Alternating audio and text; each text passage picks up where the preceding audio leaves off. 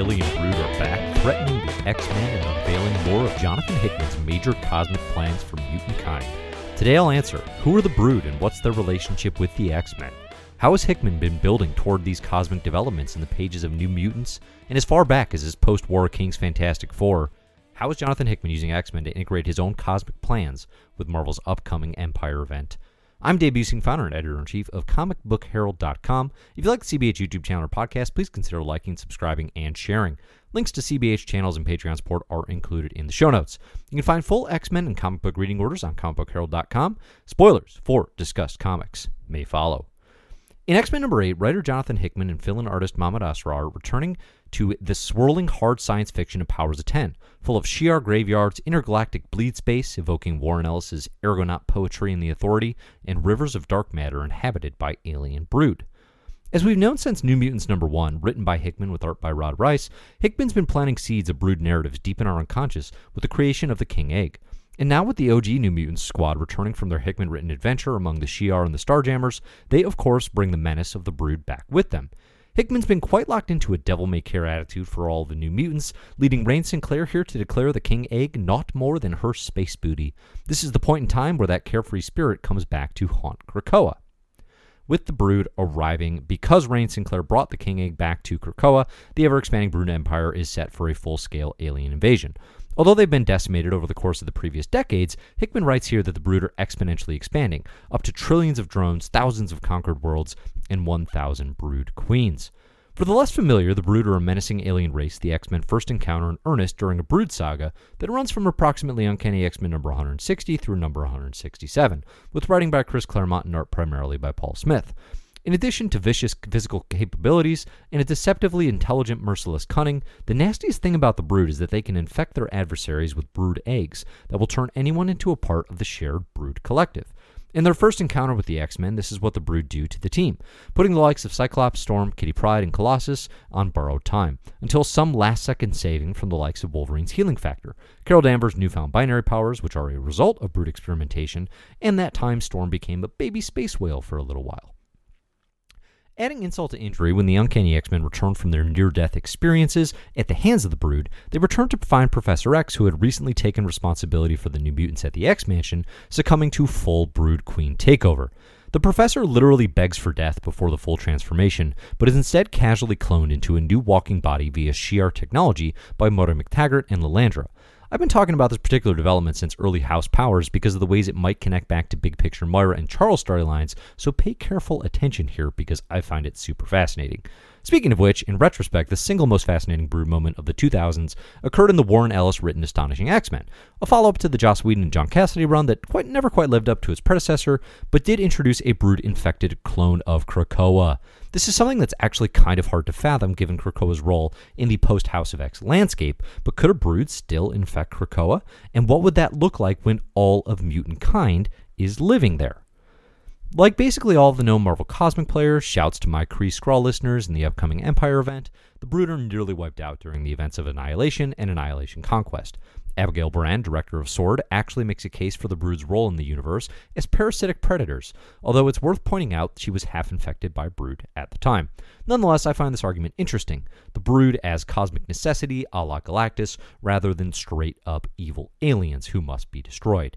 Historically, there has also been evolving, dare I say, mutant brood with a sense of compassion setting them apart from all brood kind. One of these is a member of Hulk's Warbound from Planet Hulk and World War Hulk, but the best of all of these is, of course, Broo, who was introduced in the pages of the Jason Aaron written Wolverine and the X Men.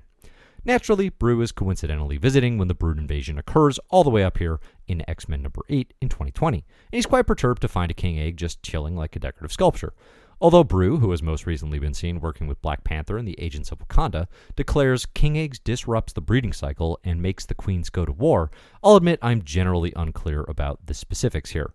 Broo knows of the King Egg, which is interesting, but have there been Brood Kings before? Perhaps during the Brood invasion Jonathan Hickman teased in his own Shield number 1 with Apocalypse as an agent of Shield fending off a Brood invasion in Egypt.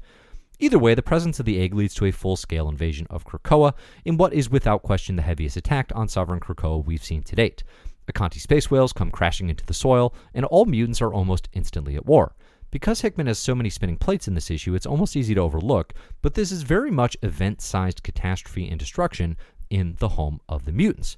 We'll get more of this in X Men number 9, I'm sure, but there's some very cool fight choreography between Hickman and Asrar, particularly with Magik and Cyclops teaming up their power sets to unleash beams from all angles on the unsuspecting Brute.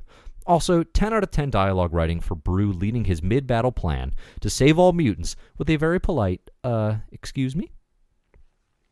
In the midst of all this brooding, there are two major developments happening.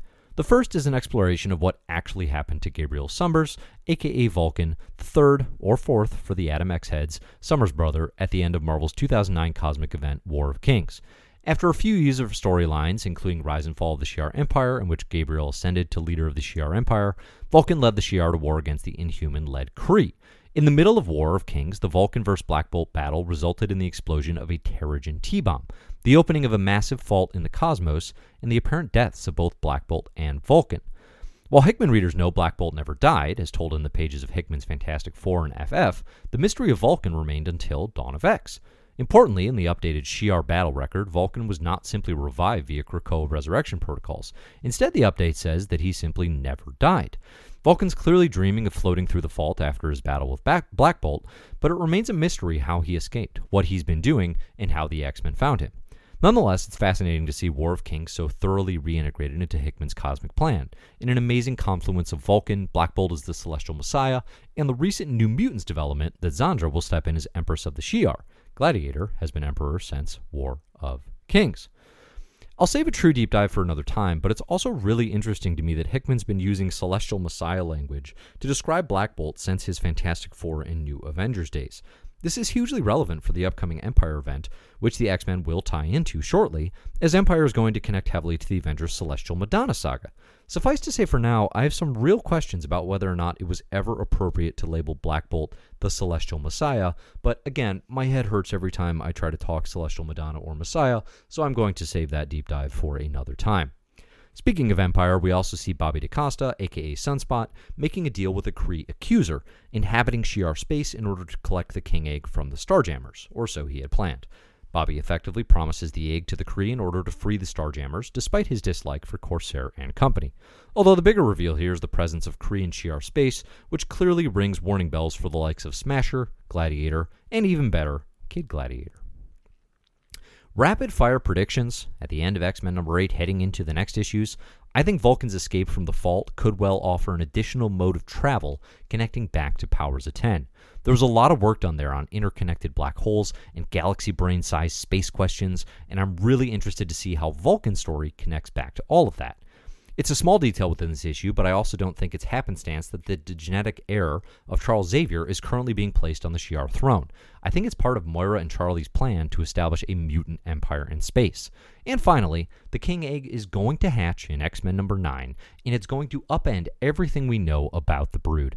I'm sensing a mutant Brood alliance from here on out, in the vein of House of X number 5 overturning the traditional heroes versus villains line on Krakoa. I think we're going to see something similar happen with the X Men and the Alien Brood as we head into Empyre.